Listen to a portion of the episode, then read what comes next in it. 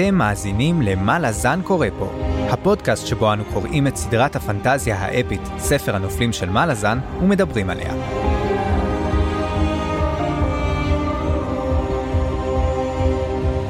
אני צפריר, ואני חיים.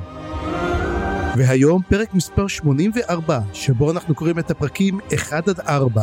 נתחיל ונסיים את החלק הראשון, הוא היה חייל, בספר האל הנכה, הספר העשירי בסדרה. היי, צפריר. וואו, מתחילים ספר עשירי. שמע, אני תמיד רגיל להגיד וואו, נכון תמיד אומרים וואו? עכשיו זה כן. וואו. פרק, אה, ספר עשירי זה לא סתם, זה חתיכת אה, מיילסטון. אבל זאת גם אה, התחלה של הסוף, וזה גם, מהמם. אה, תראה, המון שאלות שאלנו בסוף הפרק הקודם, ובכלל בספר הקודם, והחלק כבר אנחנו מקבלים עליהם תשובות, אבל גם זאת הזדמנות אה, להגיד תודה לכל מי שנשאר איתנו עד כה. ויאללה בוא ניכנס כבר לספר הזה כי קורים דברים זה יהיה פרק ארוך כנראה אה, נדבר על הרבה דברים ויאללה צפריר תעשה לנו קצת תזכורת כי בחייאת היה קצת הפסקה קטנה ואנחנו לא זוכרים מה היה ב-let alone הספרים הראשונים של הסדרה אבל אפילו מה שהיה בספר הקודם אני כבר לא זוכר. אוקיי, אז אני כבר אומר לכם חבר'ה, זה הולך להיות התקציר הכי ארוך שכתבתי, אז קחו לכם איזה 7-10 דקות, סתם לא לא לא, אומייגאש 2-3 דקות, אני לא אקרא את זה מהיר, אבל אתם יכולים לעבור לפי 2 ולשמור אותי כצ'יפמנק. אז נתחיל. בפרקים הקודמים של מה לזן קורא פה, באופן מוזר ובלי תכנון כמובן, יצא שאני זה שמעביר את התקצירים תמיד על הספרים הקודמים. והנה, הגענו לספר העשירי והאחרון, ואני שוב יושב כאן במשמרת על הספרים. אז שבו לאחור, הירגעו, כי זה הולך לקחת קצת זמן. הספר הראשון היה גני הירח. הגענו אליו תמימים, שמענו שיש איזה אריקסון אחד ושיש לו ספר שקשה להיכנס אליו. פרקים של שלוש שעות פלוס הראו לנו שהבחור אכן רציני. אבל התמדנו, למדנו להכיר את שורפי הגשרים, התחלנו להבין איפה זה פייל, מי נגד מי, אבל אז זרקו אותנו לדרוג'יסטן. הכרנו את וויסקי ג'ק, הכרנו את וויסקי ג'ק, דוג'ק, כנר, גנואס פארן, טוק הצעיר, אונוס טולן, קראפ, ועוד הרבה הרבה אחרים טובים. והבנו שהמלחמה בין האימפריה המלזנית לבין הערים החופשיות של גנבקיס עומדת לקראת סיום ורק דרוג'יסטן עומדת בינה ובשליטה מוחלטת. האומנם? לא, זהו רק מסך עשן. אבל למה? לספר השני, שערי בית המתים, שבו מחליטים לזרוק אותנו ללילה אחרת ולזרוק לנו מעט פירורים. ויש אומרים שפה מתחיל דווקא הסיפור האמיתי. המרד של דריז'נה מתפרץ בשבע ערים, והמלזנים הכובשים נאלצים לנדוד לאורך היבשת בשרשרת ארוכה של פליטים מחוף לחוף, תוך כדי שתוקפים אותם מכל עבר. כאן אנחנו מכירים את קול- קולטיין, הקונדרלים, דייקר, הבוריק. מישהו זוכר מה קורה איתו? ועוד הרבה דמויות שלא כולן שורדות את הספר, וכמובן יש סצנה שוברת לב בסוף הספר. כן, כולנו קולטיין. למרות זאת, המרד הוא רק מסך עשן. אבל למה?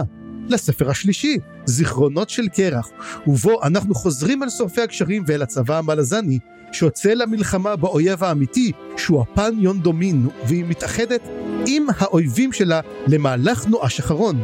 האומנם? כי יש מישהו שבוחש בקדרה מאחורי הקלעים, אל נכה ומסכן שנודד עם האוהל שלו על כל המישורים. הכרנו את בושליין ואת קורבל ברוץ', סילבר פוקס, איטקוביאן, וחזינו במותם של שורפי הקשרים כצבא אמיתי.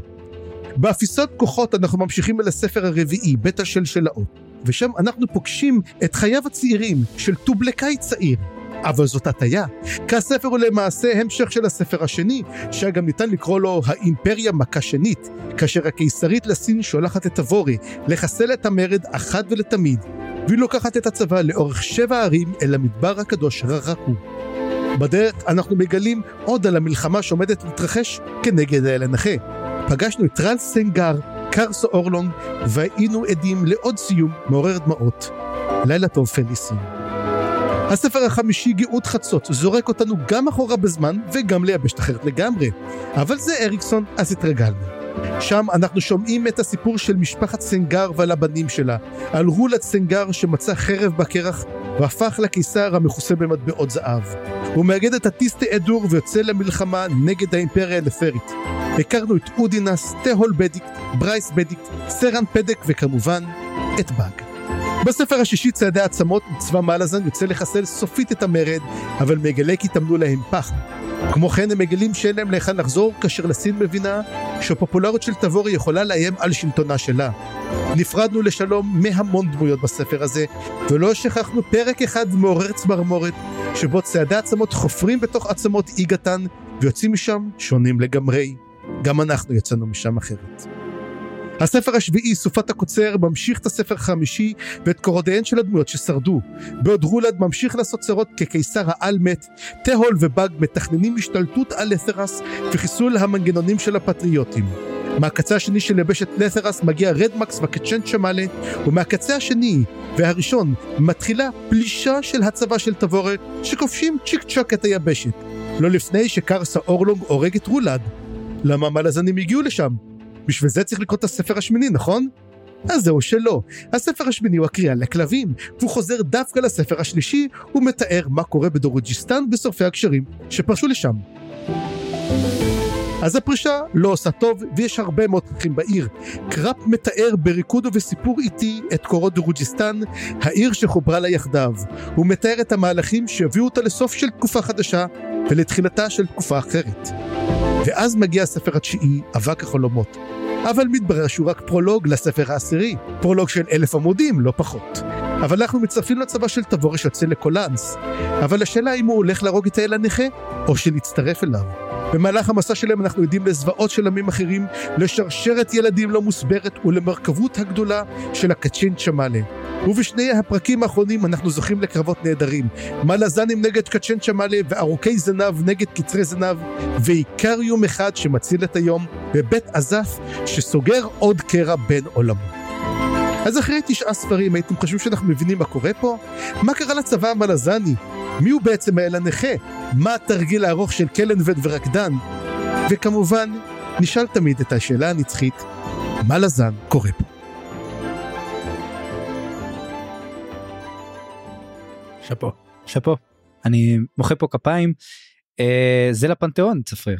לסכם תשעה ספרים בכזה דיוק מצד אחד ועם אה, הרבה הרבה הרבה לא יכולת לסכם את כל העמודים האלה אז נאלצת לקצר אבל כן מדהים. תודה תודה.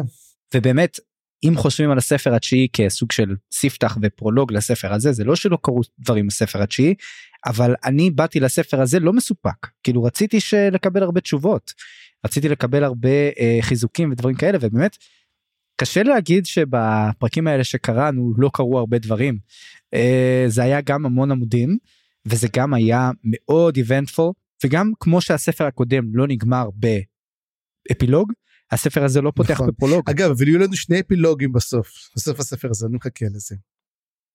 כן אבל כן הספר הזה התחיל בצורה שמזכירה לי את האפילוגים של הספרים הקודמים mm-hmm. בגלל ריבוי הנושאים והקפיצות והווינייטות כמו שאני אוהב לקרוא לזה. אז עוד מעט נדבר על כל הדבר הזה אבל רגע לפני זה בוא נעשה חסות קצרה ומיד לאחר מכן נמשיך. התוכנית בחסות הטווס הרמוס מסעדת החצר המועדפת של לתרס. הטווס הרמוס רומסים את המתחרים כבר 153 שנים. סתם התוכנית לא תחת שום חסות אבל היא כן בתמיכת המאזינות והמאזינים בפטריון שעוזרים לנו לשפר את הפודקאסט ולפתח עוד רעיונות לעתיד. תודה רבה לכל המאזינים והמאזינות והתומכים והתומכות שלנו. אז ספריר. בוא נתחיל. הנה אנחנו פותחים את הספר והנה הוא פה גם לידי.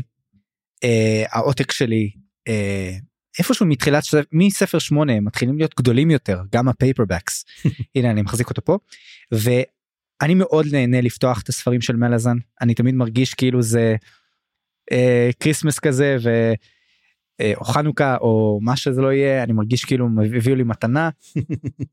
ואני קורא את כל השטויות שיש בהתחלה חוץ מהנפשות הפועלות כי זה באמת נותן לי ספוילרים אבל חוץ מזה אני באמת קורא את כל ה-acknowledgements וכל האלה. ועל ההתחלה כן כמובן. אני שמח לראות שיש פה הקדשה לעורך שעל ההתחלה ערך מהספר הראשון את הספרים שלו והוא גם זה שהסכים בעצם לקבל את הספר הראשון את גני הירח לדפוס אז זה מעניין לראות את הדבר הזה ואני חושב צפריר שהיו לך כמה הערות לגבי העורך הזה בצחוק אבל כאילו אמרת אה, אתה יודע היה צריך לקצץ יותר וכל מיני דברים כאלה אבל וואלה בלי הבן אדם הזה אה, לא היו ספרים. כן אבל יש לך עורך שמוכן לתת ממש יד חופשית אני לא יודע תשמע זה זה מטורף. תבין שאריקסון בחור קנדי אין כמעט סופרים קנדים מוכרים אני יכול באמת לספור על uh, בשתי ידיי את סופרים הקנדים uh, במדע בדיוני פנטזיה מוכרים ואתה יודע הוא ניסה להוציא את הספר כל כך הרבה פעמים הוא לא הצליח הוא הוציא אותו באופן um, אני חושב הוציא אותו באנגליה והוא לא הצליח כל כך באיזו הוצאה ואז יצא בארצות הברית uh, בתור קנו אותו בתחילת שנות האלפיים למרות שהראשון בכלל יצא בסוף התשעים ולאט לאט זה התחיל איכשהו להתגלגל אתה יודע זה ממש מפה לאוזן התחיל. כן. הסיפור הזה. קצת עדיין זאת אומרת אבל בוא בוא לא ניכנס לזה יותר מדי פשוט רציתי לומר שזה נחמד mm-hmm. לתת לעורך שלך הקדשה של הספר האחרון לגמרי כי בלעדיו כל הדבר הזה לא היה קורה בעצם. ומיד לאחר מכן יש לנו מפת קולנס שאתה אומר וואה סוף סוף איזה כיף קולנס. לא הסתכלתי על המפה. לא הסתכלת? לא הסתכלתי. אסור להסתכל על מפות. אה, אה, לא אתה אתה אתה משנה את המנגינה שלך אתה פעם אמרת לי שאי אפשר שלא להסתכל על המפה. דברים שיודעים מפה לא רואים משם טוב אז אתה יודע מה בוא נסתכל פעם ראשונה אני פותח אני פותח להסתכל. לא חקרתי אותה יותר מדי אבל היא כן שם וזה כן קולנס mm-hmm. ויש פה דברים שאמרנו לעצמנו שהיית צריך לראות את זה כבר בספר התשיעי כאילו לדעת איפה זה אילן לעומת איפה זה קולנס ומה זאת קולנס. אני לא ידעתי איפה זה אני פשוט אמרתי אמרתי איפה נכון, זה. אבל הנה אתה אומר אתה רואה את קולנס ואתה מבין שזאת עיר נמל. אוקיי היא, בס, היא בדיוק בקצה השני נכון חכה אני בדיוק מחכה אני בדיוק פותח פה את המפה שיהיה לי מול העיניים. אתה יודע יש איזה משהו קסום בכל הקטע הזה שאין לך באמת מפה ואתה לא באמת יודע איפה אתה נמצא. אני לא מחסידיו של של הסגנון הזה אני מבין מה אתה אומר בהחלט אבל אני כל כך התרגלתי למפות שזה הורס לי את החוויה כי אני גם לא יכול לבדוק את הסופר. והדרך שבה אני הכי הרגשתי את זה טוב אני מרגיש שכבר אלינו אה, מיליון טנג'נס פה בדבר הזה אבל mm-hmm. אני מרגיש שהיה לי את זה בג'ו אברקומבי הכי הרבה.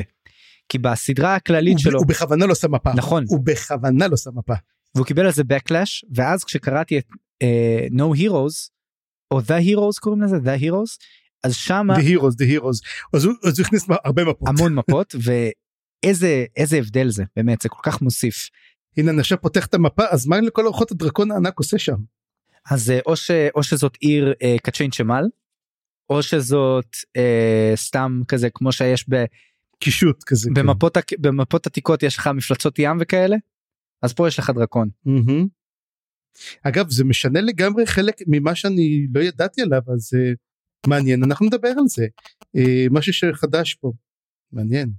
אוקיי כן כן מגניב יאללה אז אה, בוא נתקדם הלאה עם המפה. אז חוץ מהמפה יש לנו את ההתחלה של החלק הראשון שנקרא הוא היה חייל אמ, ויש את האפיגרף פתיחה של החלק mm-hmm. מספ... ו... וזה חלק מספר הנופלים. וזה כל כך מגניב שאת ספר כן. הראשון אנחנו פותחים עם לפתוח את ספר הנופלים ופה אנחנו מדברים על קטעים שממש מופיעים בספר הנופלים ואני כבר נותן לך תיאוריה לא כזאת פסיכית אבל mm-hmm. אני די בטוח שנסיים עם ספר הנופלים זאת אומרת די ברור שה... מה לגמרי. מילות הסגירה יהיו באמת מילות הסגירה של ספר הנופלים כן כי אם אנחנו מתחילים בלפתוח את הפאב ואנחנו ועכשיו אנחנו סוגרים את הספר. כן. כן. זה מאוד מרגש אני כבר אומר לך תתכונן תתכונן כי זה הולך להיות מאוד מרגש. ו- אבל זה זה כבר מרגש אותי כי כשאנחנו קוראים את הקטעים האלה והם מופיעים גם בתחילת פרק א' וגם בחלק א' mm-hmm. זה ממש מגניב. ואני רציתי רק להתייחס רגע לשיר הזה לא נקרא את כולו וזה אבל סתם mm-hmm. להתייחס אליו כי מדובר שם על שורות הפתיחה של כל בית הן אני ידוע או אני קרוי או אני טבוע או אני מצוי בדעת הזעם. Mm-hmm. וזה מרגיש כמו חידה. תקרא את שוב את הפואמה הזאת היא מרגישה כמו חידה ויש לי פתרון לחידה הזאת. אוקיי. Okay. לדעתי הפתרון של החידה מה שתמיד אה, בעצם מופיע בכל הפואמה הזאת זה בעצם המילה חייל. החייל הוא אותו ידוע, קרוי, טבוע, מצוי של דת הזעם. Mm-hmm. Um, ואני מאוד אוהב את הכיוון הזה, אני מאוד אוהב את העניין הזה שזה כמו, מרגיש כמו חידה של, אתה יודע, של אגדות עם או של ספרי ילדים כזה, אבל בעצם התשובה היא כל mm-hmm. כך עגומה וכל כך מתאימה למלאזן. שהחייל הוא זה נמצא וטובע בתוך דת הזעם שהיא בעצם המלחמה והאלימות וכל הדבר הזה אני פשוט אהבתי מאוד את הכיוון הזה. אז רציתי רק להזכיר את זה. אז אם זה ככה אז אז תשמע זה נחמד שאם השם של החלק הוא הפתרון של החידה מה הפתרון לחידה? he was a soldier. כן הוא היה חייל לכן זה מתחבר לי לדבר הזה. ומי כתב את זה? פישר קלטף. בדיוק פישר. ויש לי אני עכשיו חייב לתת לך את ההימור שלי. לך על זה. מי הוא למעשה פישר קלטף זה גלן העיוור. אבל לא לא ראית את זה מגיע. לא הוא גם לא עיוור אבל. אז זהו זה גלן ידוע שהשירים שלו הם אלו שיוצרים מציאות. הוא זה שבעצם גרם לכל הדברים. ואמרתי האם אנחנו מכירים עוד משוררים כלשהם? וזה פישר. ואני חושב שבעצם ראינו שהוא כבר מתעסק עם אתה יודע עם אלות ודברים כאלו אז הוא אמור להיות מישהו מאוד גדול. אז אני אומר שכנראה גלן העיוור זה הפישר. תראה אני חייב לומר שמכל התיאוריות הפסיכיות שחשבתי שיהיו היום לא חשבתי לכיוון של פישר. הנה חזרנו הנה חזרנו שוב לספר 8 שוב תיאוריות על פישר. אני לא יכול אני לא יכול שלא לתת תיאוריות מופרכות. יש סיכוי שלא נדע עד סוף הסדרה מי זה פישר סתם שתדע. בכל מקרה. לא אנחנו נדע הוא חייב לתת לנו תשובה. הוא לא חייב כלום האריקסון הזה. בכל מקרה אה, גם יש פה רמיזה מגניבה על הספר עצמו שהוא אומר הספר הטהור ביותר הוא זה שלעולם לא נפתח.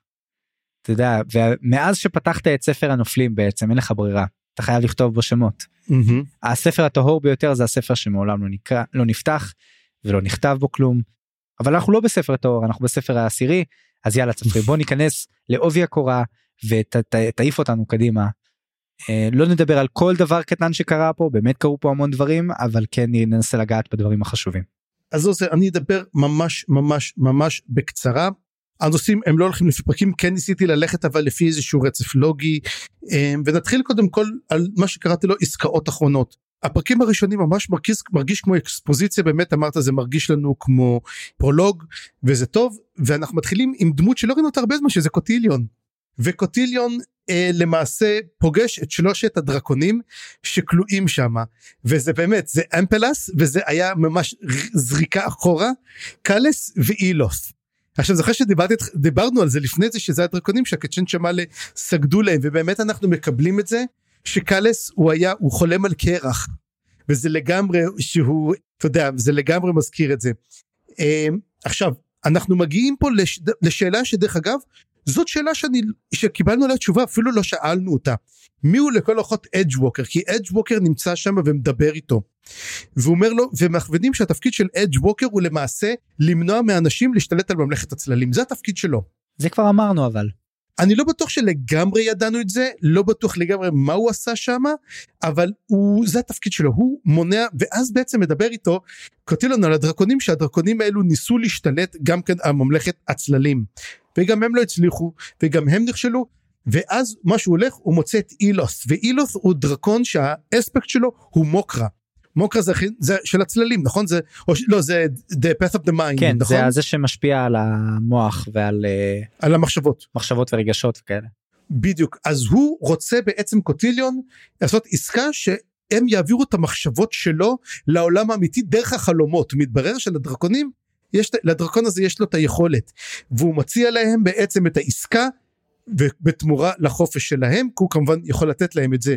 אנחנו כן מגלים שקאלס חולם על קרח ושל אמפלס על גשם בוער. האם הוא סיר? סירן?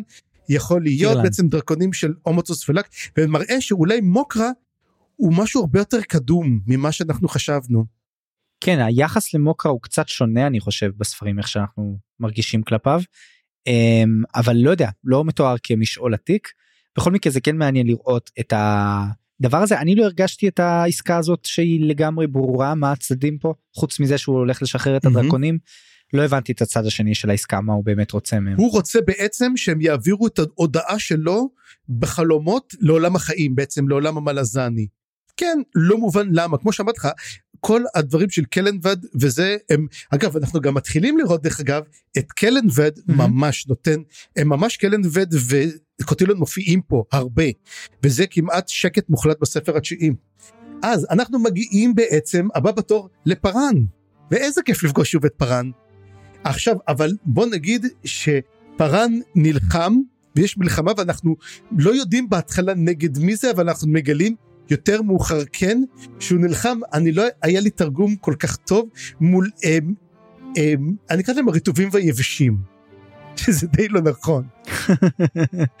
רגע, אני לא זוכר איך זה היה באנגלית אפילו. אתה זוכר איך זה היה באנגלית? לא בדיוק זוכר את זה, ומה שקורה הוא בעצם מדובר, ואנחנו מגלים את זה בדיעבד יותר מאוחר, שהוא נלחם מול הפורקרול הסייל.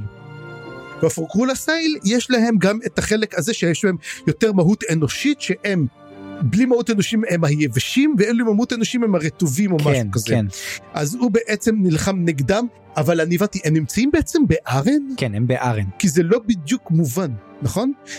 אז הם בארן בשבע ערים והם נלחמים מול הפורקול הסייל אז מה קרה פתאום זה מין אתה יודע זה מין כזה מין זריקה למקום שאני אומר איך זה קרה מאיפה הגענו כאילו זה לא נראה לי כל כך הגיוני. כן, אמ, יש לי התייחסות לזה, אני בתיאוריה, אבל אני באמת חושב שקרה פה משהו שאנחנו הרבה תיאוריה. מאחורי הקלעים. אה, לא ברור מה, מה העניין, כאילו, בהחלט כן לא שם עזבנו את גנואס, נכון? הרי היה שם את כל הקטע עם דוג'ק ונוטו בויל ושהוא השתלט על הצבא והפך להיות Fist פארן. חוץ מזה, נכון. אנחנו לא יודעים עליו כלום. זה בספר השישי קרה דרך אגב לא לשכוח זה בספר השישי שהיינו צריכים להעלות מהאוב את הדבר הזה. נכון, עברנו שלושה ספרים מאז. כן אז נוטו בויל דרך אגב הוא המג... הוא ה high הוא ה high mage שזה די מצחיק. עדיין עם ה... עם ה... אתה יודע יש לו את העצם של הדג שהוא כל הזמן בין השיניים. ואז אחרי ניצחון שלהם מאות ילדים יוצאים מתוך המערות יש מערות שם ונוטו בויל אומר הם לא בסדר הם לא זה. הם בעצם משחררים אותם מהעול של הפורקול הסייל. ואז אני שאלתי רגע זאת שרשרת הילדים או שהם עושים משהו לילדים או מי הם בעצם הילדים האלו. תשמע הרבה עבר ואנחנו לא קיבלנו תשובות וזה היה לי מאוד מאוד מאוד מבלבל. כן, אז לכן יש פה סוג של תיאוריה שהיא לא בדיוק תיאוריה שתסביר את כל השאלות שלך לצערי אין לי כזאת, אבל כן בהחלט גם אני הרגשתי את הקשר פה בין זה לבין שרשרת הילדים או לפחות הדמיון שיש בין הדברים האלה, ולכן אני אומר שיש דבר כזה. הפורקול הסייל בזמן שהם עושים את מה שהם עושים בקולנס הם עושים את מה שהם עושים בעוד מקומות וייתכן שיותר מעוד אחד אבל ייתכן שרק בשניים פה ובשבע הערים ואז יש לנו בעצם באזור אחד יש לנו את שרשרת הילדים שגנואס מגן עליה ובקולנס יהיה לנו את שרשרת הילדים שתבורת תגן עליה. ומה יקרה יש לנו בעצם את האחים לבית פארן שהם הולכים להיות החיץ בין הפורקולה סייל לבני האדם וכנראה לה- התמה הכללית פה היא באמת של הגנת הילדים וזה מתחבר לתמה הכללית של הסדרה אני חושב כי אם אתה יודע ילדים מתים ילדים מתים זה המוטו כן זה מה שאנחנו בעצם מנסים לשבור או לא יכולים לשבור האחים לבית פארן מגינים פה על הילדים ואני חושב שזה משמעותי. יפה מעניין מאוד. והנה השוק שלי היה שוק שמדברים שלמעשה נוטו בויל מדבר ואומר שלסין מתה ויש קיסר כן ויש לי לזה תיאוריה. לך על זה כי אני חושב שמה שעולה לי על הראש זה באמת הכהן הג'יסטלי ומאלי קרל מה לקרל כן אני אומר שהתוכנית שלו עבדה אתה יודע התוכנית המטומטמת שלו מהספר השני שהם יגיעו ויעשה אנחנו רואים שבעצם באמת לסין האמינה לו. איך קראו לה קורבולודום נכון? כן. וקורבולודום שהוא בעצם רצה לתת לה תמיד את הדבר הזה ואז מליקרל והוא יגיעו למלאזן. אני חושב שזה בהחלט קרה ואפילו מראה שהתוכנית מה שנראה לנו כמו תוכנית מטופשת לא הייתה מטופשת בכלל. ראינו את זה כבר קורם עור וגידים בסוף אה, הספר השישי גם. השישי. נכון. כאשר תבורי בדיבורים באמת עם לסין ויש שם את בעצם פיצול שהוא נעצר היא רואה כבר שהיא לא יכולה לעמוד מולם כל כך שהכוחות שהם שהם אה, הצליחו לאסוף שם והקלו שכבר לא היה איתה וכל הדברים האלה זה ממש אה, אה, ראינו את הערעור של מעמדה של הסין בנקודה הזאת וזה לא מפתיע יותר מדי מה שאנחנו קוראים פה. מה שכן היה לי טיפה מוזר זה שזה לא כתוב בצורה ברורה. אז אני לא יודע זה גם נוטו בויל אומר את זה אז אני לא יודע אם אפשר לסמוך על זה 100% או שהוא אה, סוג של אומר מה שהוא חושב שבאמת קרה אבל היא לא מתה פיזית אלא פשוט היא כבר איבדה מהכוח שלה משהו כזה. קשה לדעת קשה להגיד. קשה להבין אבל תזכור שאנחנו אם היה לנו בספרים קודמים שהיה בשנתה האחרונה של, האימפר, של הקיסרית לסין היה לנו כזה דיבור על זה אז אנחנו עדיין לא קיבלנו. אז אמ, שאלה מתי זה באמת קורה? אמ, מעניין לראות מה קורה עם זה ואנחנו אולי נקבל על זה גם כן אמ, תשובות אגב אנחנו קיבלנו על זה פעמיים אזכור שפעם קודמת היא מדברת על זה שאומר לה כאילו היא מתה ודבר שני מדובר על קיסר שזה פעם שנייה מוזכר אז לכן גם כן מעניין לראות ולכן זה תופס אצלי טיפ טיפה יותר אמינות. ובעצם יש לנו פה בוא נמשיך כמה דברים בעצם יש בזה השוואה קטנה לפארן שמדבר מול אנומנדר רייק והם חוזרים לספר ראשון על פייל שהם לא ראו אותו אף פעם ותמיד פה פארן היה עושה את הסיבובים שלו ומראה אותו בשביל לפחד ממנו ואנומנדר מעולם לא הראה את עצמו. הוא מעולם לא יצא החוצה להראות שהוא מסתכל אלא פשוט רק זרק עליהם כשהיה צריך מעניין לראות האם באמת פארן יעשה משהו עם זה וכס הצללים מגיע ואנחנו מזהים אותו תמיד עם הנקישות שלו של המקל על האבן והוא פוגש את uh, פארן. ובעצם כס הצללים שואל שאלה אחת את פארן והוא רוצה לדעת ממנו מאיפה מגיעה האמונה שלו. זה קצת מצחיק שאל שואל את השאלה הזאת לא? כן אבל זה סוג של אמונה סלש תקווה. כי אני חושב שמה שהוא שואל אותו זה מאיפה אתה בטוח שאתה תצליח? אה, ומאיפה גם המחשבה שלך שאתה עדיין מאמין בתבורה. לדעתי שמה הוא mm-hmm. לא ברור לו כאילו והעסקה שהוא מציע לו היא סוג של עסקה מאוד מוזרה. לא? כן הוא אומר לו קודם כל אני לא בדיוק זוכר מה הוא מציע אני לא כל כך מדובר מה הוא מציע לו הוא אומר לו שאתה תיתן לי את האמונה ואז הוא לוחש לו באוזן מה אתה תיתן לי ואז הוא אומר לו הוא אומר לו אומר לי אם אני בכלל מסוגל לתת את זה ואז הוא אומר לו פעם אתה תהיה מסוגל לתת לי את זה אז כמובן אנחנו לא יודעים את פרטי העסקה אבל אנחנו רואים שהצללים הם אוהבים לעשות עסקאות זאת אומרת אנחנו רואים שבוא נגיד המוח של קלנבד ושל דנצר הוא תמיד לסמוך על אנשים אחרים זאת אומרת הם יודעים ששניהם לא יודעים לעשות הכל אבל כן יש להם את האמונה שלהם שהם יצליחו לעשות את העסקאות הטובות ביותר. כן אה, גנואס מבקש את אה, קוטיליון ועל זה אומר לו קלנבד שהוא לא יכול לתת לו את קוטיליון. שהוא בעצם אומר לו אתה לא אתה אתה חושב שהוא מקשיב לכל דבר שאני אומר כאילו אנחנו עובדים ביחד ואנחנו לא אה, אחד עם השני. אני לא שולט עליו כן. כן. ולא ברור מה אבל הוא רוצה ממנו.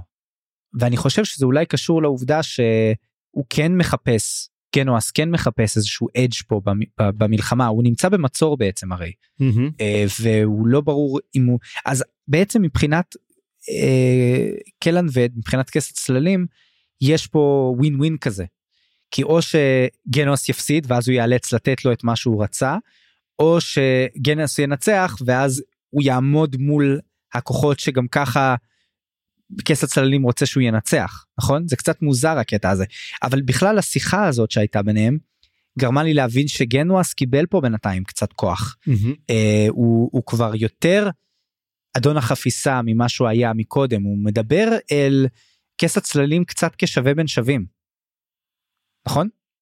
כן הוא כבר הוא יודע כבר שהוא שלי את החפיסה הוא יודע שהוא לא יכול לעשות לו כלום הוא, יש לו חסינות דיפלומטית בוא נגיד ככה. יותר מזה הוא מדבר אליו הפאסון שלו הוא מאוד גדול mm-hmm. הוא מדבר אליו בצורה של שווה בין שווים כן. כן זה, זה, זה לגמרי לא מה שאנחנו התרגלנו לראות ב, בוא נגיד בספר הראשון את גנואס לעומת גנואס של העשירי זה הבדל מאוד מאוד גדול. אוקיי אז בוא צפריר קח אותנו לפורקולה סייל אז זו זה. אז זאת הפורקולה סטייל חוזרים והפעם אה, בוא נגיד ככה לגמרי קודם כל אנחנו רואים את רוגה קאם שזה אתה יודע שם מאוד מאוד פורקולה סטיילי והיא פסיכית לגמרי. עד כדי כך שהיא למעשה גוררת עצמות את העצמות של אבותיה היא גוררת אחריה והם למעשה בוא נגיד ככה יש פה משהו מאוד מאוד מעניין שהיא ויש עוד 11 טהורים שהם ניזונים כל הזמן מהלב של האל הנכה אז הם כנראה מקולנס והיא ממש מחפשת והיא מוצאת את מי? את איקריום וזה איך אמרתי כזה כתבתי ידעתי הוא לא מת הוא לא מת. אז יש לנו עוד סיכוי לאיחוד בין איקריום למאפוס זאת אומרת מה שרצינו שיקרה באמת קרה ולמעשה היא קולט אותו בעזרת העצמות והיא דוקרת אותו איתם ככה שהם ימשיכו בעצם לשתות ממנו ולאכול אותו, את האנרגיה שלו, אה, והוא בעצם מחוסר הכרה. והם ממשיכים לשמור עליו מחוסר הכרה, וזהו זה ובעצם יש להם מין גן עדן כלשהו שם אז אמרת משהו על אסימוב אז אותי מעניין לדעת קודם כל אנחנו מסתמכים לראות את פורקול הסייל ואנחנו ראינו את הבדיז שלנו שזה הפורקול הסייל לספר הזה אבל מה אסימובי כל כך פה.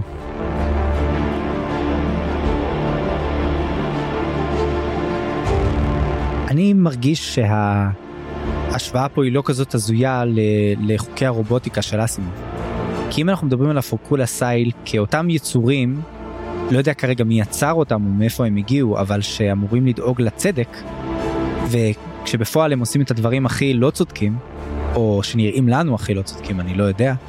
אם אתה מדבר על הדבר הזה, זה לא קשה להשוות אותם לרובוטים בעצם, שאמורים להגן על האנושות ובפועל משמידים אותם. כי אם אין אנושות, האנושות לא יכולה להיכנס לצרות, אתה יודע, זה... חוק האפס. חוק האפס, נכון. אז לכן אני אומר, אה, זה די מתחבר, מתחבר לי, במיוחד כשהיא מתארת את גן העדן. גן העדן של הפורקולה סייל זה שומם. שומם, אין שם אף אחד שיפריע את השלווה, אין שם אף אחד שירים אחד על, הש... אחד על השני יד, למה? כי כולם מתו, הפורקולה סייל הרגו את כולם.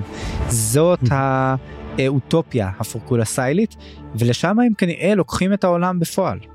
אה, אז, אז כן. כן. אז זה באמת יהיה מעניין אז בוא תמשיך לקחת אותנו לכל שאר דמויות שפתאום אנחנו מגלים כולל אה, בוא נגיד גזע, גזע חדש ישן שהתגעגענו אליו.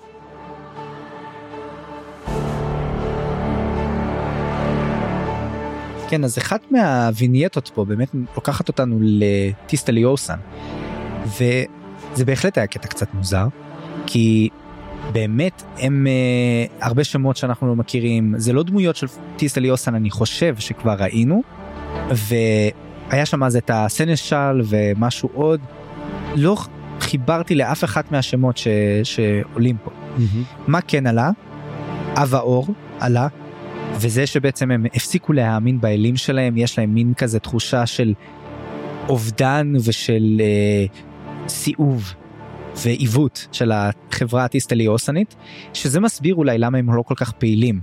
ואנחנו מקבלים גם את העיר שלהם שנקראת העיר הלבנה סרנ, סרנס שזה כמובן מזכיר לנו סרנס, את כן. קרקנס כן סרנס וקרקנס וגם היא במצב גרוע וגם היא אז מה שאני כל הזמן עולה לי מהנקודה הזאת זה שיש לנו בעצם את ה... כמו שיש את ההתעוררות מחדש של הטיסטלי- טיסטה אנדי יש את ההתעוררות מחדש של הטיסטה ליאוסן רק שההתעוררות הזאת מרגישה הרבה יותר אפלה כאילו אה, no pun intended אבל הרבה יותר אה, מרושעת ואני צופה שיעלו מפה דברים רעים אה, במיוחד שהם נראה שהם הרגו כל מיני בוגדים עכשיו והם מתחילים לה, מחליטים להרוג את קסובן שהוא המ- הדרקון הגוסס הזה שמדוקר בחניתות והם שותים את הדם שלו ולא נותרו הרבה נכון נותרו איזה 13 וזהו זה מה שקורה שם הם עושים הם בעצם רוצים להפוך להיות אליין תמיד תזכור גנו אספרן טעה מהכלבים וקיבל את זה הם רוצים בעצם להפוך להיות נשגבים. אז הם לוקחים את הדרקון הזה ופשוט שותים לו את הדם והאחרון היה אחד אה, אוהנדל שהוא שתה אחרון והוא פשוט השתגע ואז אומרים טוב חבר'ה עד לפה מי ששותה הלאה מהדם של הדרקון השתגע זאת אומרת מה שיש לנו זה מה שיש לנו ויש בעצם 13 ששתו. את הדם של הדרקון. ושהוא היה אילנט אמיתי כנראה זה יכול להיות אפילו הדרקון ששמר עליהם והם פשוט בגדו בו ורצחו אותו ולמעשה לקחו לו את הכוח שזה מאוד מעניין אגב יש שם גם את הקיר הלבן נכון הם נמצאים ליד קיר לבן כזה כן. ענק כן. אני חושב שהמחסום הזה זה למעשה הצד השני של הנהר מקרקנס. אנחנו רואים אותו בצד אחד כנהר ובדיוק מעבר לו זה החומה שבעצם חוסמת אותם. וזה בעצם מה שמפריד בין שני העם. בוא החוף וה, והשור בעצם. מעניין מאוד. זה השור מהצד שלהם. ואני באמת חושב שהתחושות שעולות פה זה באמת תחושות של כת של איזשהו עם אה, שירד לקצה ההידרדרות המוסרית שלו. ואני מת- מחכה כבר לראות מה יקרה עם זה. לדעתי זה אומר שאולי תהיה מלחמה שהם יצטרפו למלחמה משהו כזה. מה שכן גם כן מאוד מעניין שהם גם כן לא רואים את אוסרק הם אומרים הוא נטש אותנו. עכשיו השאלה עצמה הם, אוסרק הוא לא אב האור. זאת אומרת אב האור הם אומרים אמרים כולם זנחו אותנו הוא בן האור. הוא בן האור כן אז אנחנו בעצם אומרים הם גם אומרים שאוסרק נטש אותם גם אב האור נטש אותם. מי בעצם נשאר?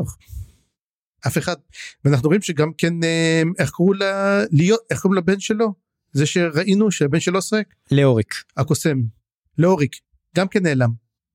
אז אה, באמת ראינו את התהפוכה הגדולה אצל אליוסן. אה, תשמע, מאוד מאוד מעניין. אגב, שים לב שהפורקול הסייל יש להם 12, הם 13. שים לב שבערך המספרים אלו די דומים, זאת אומרת, השאלה מי הולך להילחם נגד מי, כי נראה לי שהולכת להיות פה ממש מלחמת כל בכל. כן. ומעניין למה זה בא עכשיו. אני חושב שפעם אחרונה שהזכרנו את אליוסן זה כשידן דרעי הרג כמה כשהוא, כשהוא הלך שם במעבר. כן, נכון. בגלן. אה, אבל... אגב, יכול להיות שמשהו עשה בעצם גרם לזה? שהם אמרו שבעצם חוזרים כל הטיסטי אנטי חזרו לממלכתם ומבינים את זה ולכן התחילה בעצם המהפכה? שאלה. ובוא נעבור לדבר קצת על אלים אה, ויש לנו בעצם פגישה בין נהל וקירול במין וינייטה מוזרה כזאת שהם נפגשים מתחת ל, לים כאילו בקרקעית הים ליד איזשהו הר געש תת ימי והוא מביא איזושהי גופה מהל לקירול ולא ברור מי, מי זאת ומהל אומר שהם צריכים לשרוד את הקרב ואיזושהי עסקה ש, שהם עושים שם אה, חיים תמורת חיים סליחה חיים תמורת מוות לתת לגופה ניסיון נוסף. מי זה? הוא מזכיר שזה קשור לאיזושהי אהבה כלשהי ויש לי תיאוריה מוזרה קצת אבל אולי הגופה הזאת זה אה, האטיסט אדור. נו מה שמו? אה, טרל סנגר טרל סנגר אני חושב שאולי הגופה זה טרל סנגר לא יודע לגמרי למה האהבה קצת מזכירה לי את העניין הזה אה, אבל לא יודע מי זה. מה מה אתה חושב. אני לא ידעתי גם כן מי זאת הגופה הזאתי. שאלה נהדרת. אגב זה קצת הצחיק לי כי זה אתה יודע מה זה הזכיר לי כל הסיפור הזה? זה הזכיר לי קצת את בובספוג. נורא מוזר אני יודע אבל אני אגיד לך למה זה כי לפעמים בבובספוג הם באים נפגשים ויש להם מדורה באמצע אתה יודע הם מתחת לים והם מדליקים מדורה. והם נפגשים יושבים סביב למדורה מתחת לים וזה נורא נורא הזכיר לי את זה אתה יודע שקרול ומייל יושבים מסביב למדורה ככה בבובספוג וזה נורא נורא שש... כל, כל הצצנה פשוט שעשעה אותי לגמרי פה אבל um, זאת השאלה גם הם, הם אומרים גם כן שהם יקימו לתחייה אבל השאלה עצמה אם מקימים אותו לתחייה מה הולך לקרות אגב יש סיכוי שזה הנומנדר ריק. מעניין. אני חושב אגב שאם אתה לוקח אותך לבובספוג לי זה מזכיר דווקא אה, קצת אה, אבולוציה ותחילת החיים. כי הרי החיים אה, כנראה התחילו ב, בים אתה יודע ב, ביצורים כאלה פרימיטיביים ומין לא גדולים יותר ממולקולה ואז אתה מדבר על, על הרי געש תת ימיים שנתנו להם כימיקלים שונים ליזון מהם. Mm-hmm. אז אני אומר זה זה אחת התיאוריות אז אני אומר שזה אולי זה מזכיר לי את זה כי אם מדברים על מהל כאל קדום קדום קדום קדום קדום אז אתה יודע ראשית החיים על על, על כדור הארץ הים. כן אז זה מזכיר לי את זה דווקא אבל מעניין לא יודע. והם גם מזכירים עוד כמה דברים אז בוא נזכיר גם את אולה רפיל וטול הם uh, על זה שבעצם היא לא יודעת מה היא עשתה איזו טעות גדולה היא עשתה כי טול באמת לא ישחק לכיוון uh, לכיוון שהיא חושבת. ואפילו להפך יש סיכוי. כן. הם משוחחים על הקרב של uh, ציידי העצמות שהוא ראה אותם דרך העיניים של ברייס פה באמת באג מראה כמה הוא רגיש וכמה הוא באמת אוהב אה, לבכות על הדברים שהוא רואה אבל הוא עושה את זה בת... מתחת לים כי שם לא רואים את הדמעות. אה, וזאת נקודה כל כך חזקה. כן זה מזכיר את השיר של אה, איך זה Aphrodite's Child Rain and Tears אתה יודע אף אחד לא רואה אותך בוכה בגשם. כן כן. איזה עצוב זה ממש אבי ביטר במלונה אבל מה גם כן זה. אבל אגב יש עוד דבר אחד הוא, הוא לא זה דרך העיניים של ברייס הוא זה דרך הדמעות בעיניים שלו כי הוא צריך נוזל וזה מראה שלמעשה מהל רואה דרך כל נוזל. שקיים. כן. קרול רואה דרך הדם והוא רואה דרך הדמעות. מה זה מעניין קצת אתה יודע למה אולי הם קרובים כל כך לבני אדם. וגם יש פה את כל העניין הזה שמזכירים את ארסטס ואני אומר mm-hmm. זה אולי חיזוק לתיאוריה הזאת שהעלינו שארסטס נכנס פה אה, התערב בעניינים והביא לחוסר מזל שהפגיש את המלזנים עם הקצרי זנב עם הנרוק. ויש פה מין אישוש לדבר הזה שרסטס שיחק את היד שלו נכון. עכשיו והם עלו עליו. כן נכון ארסטס אמנם שילם על זה אחר כך באובדן עין אנחנו לא יודעים בדיוק אה, איך עוד כי העין שלו הרי היא זו שסגרה איתה בקרב האחרון אבל אה, זו הייתה תיאוריה שלך וזה אחלה תיאוריה הייתה באמת והיא התבררה כנכונה.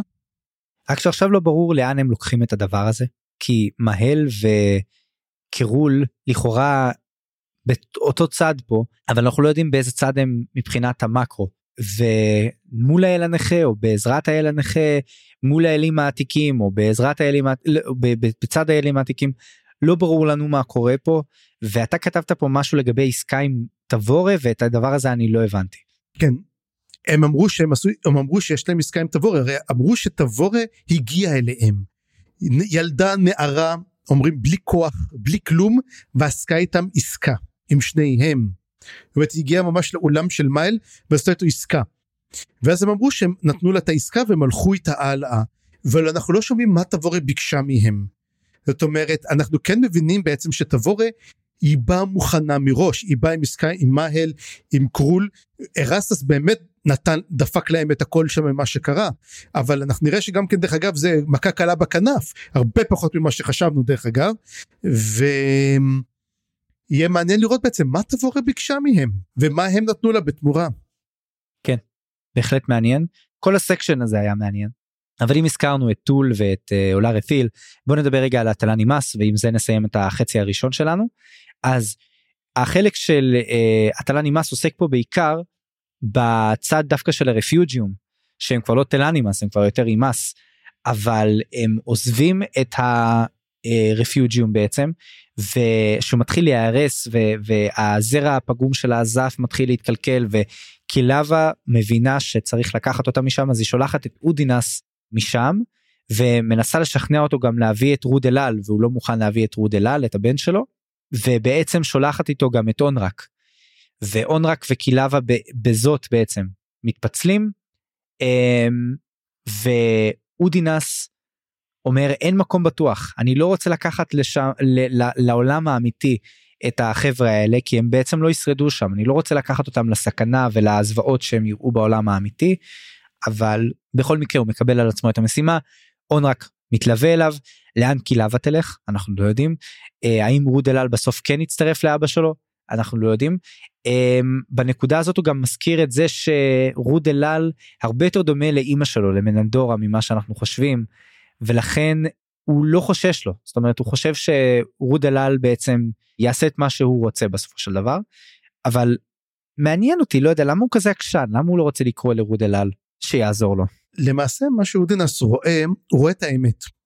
הוא רואה שאם משאירים אוקיי אנחנו גילינו שבעצם האימאס נלחמו תמיד נגד האוהב הלא נכון כי זה לא הג'וגהותים שרצו להרוג אותם מי שהרגו אותם היו בני האדם mm-hmm. ולכן הוא אומר אם אני אחזיר עכשיו את, את האימאס החיים לעולם בני אדם ירצחו אותם הם עוד פעם יראו אותם הם רואים את מה שרע ביניהם כי הם לא רוצים להזכיר להם את ההיסטוריה שלהם והאנושות תהרוג אותם אני מוביל אותם למוות שלהם ולכן הוא אומר אין לי מה לקרוא לרות אלעל אין לי מה לקרוא לכל השאר אני מבין שזה הולך להיות משימת מוות ואני בעצם מקבל את המוות שלהם mm-hmm. וזה מה שקורה וזה זה עצוב אבל תשמע אודנס אומר בסוף אם לא אני אז מי יעשה את זה בסופו של דבר. אה? כן. וזה עצוב אתה יודע זה מאוד מאוד עצוב כל הסיפור הזה כי חשבנו שהגיע הסוף ברפיוג'ים שהם כן הצליחו וכן השערים ואנחנו רואים שהרפיוג'ים לא מחזיק מעמד וקטל לא הצליחה להביא את, את, את העזס הטוב. עצוב. כן. Um, כשנסיים פה אני לא יודע אם יהיה מקום בטוח. כמו שזה נראה העולם אה, כולו הולך להיכנס כל המשעולים נכנסים למלחמה. לא יודע אם יהיה מקום בטוח ולא ברור לאיפה אודינס ייקח אותם אבל או מה יקרה איתם אבל אני מקווה שזה יהיה מעניין כי כאילו כרגע יש פה המון כאלה זורקים אותנו למלא נקודות קטנות שאני לא יודע איך הן מצטרפות פה לסיבוב. לא אין פה רגע דל כן? אבל פשוט סתם זה מעניין לראות איך איך אנחנו נזרקים לכל כיוון. אז בוא נעשה הפסקה קצרה של פרסומות ומיד לאחר מכן נגיע קצת ליותר דברים שהם המשך ישיר של הספר הקודם ולאיפה הדברים האלה הגיעו. אז uh, הפסקה קצרה של פרסומות ומיד לאחר מכן נחזור.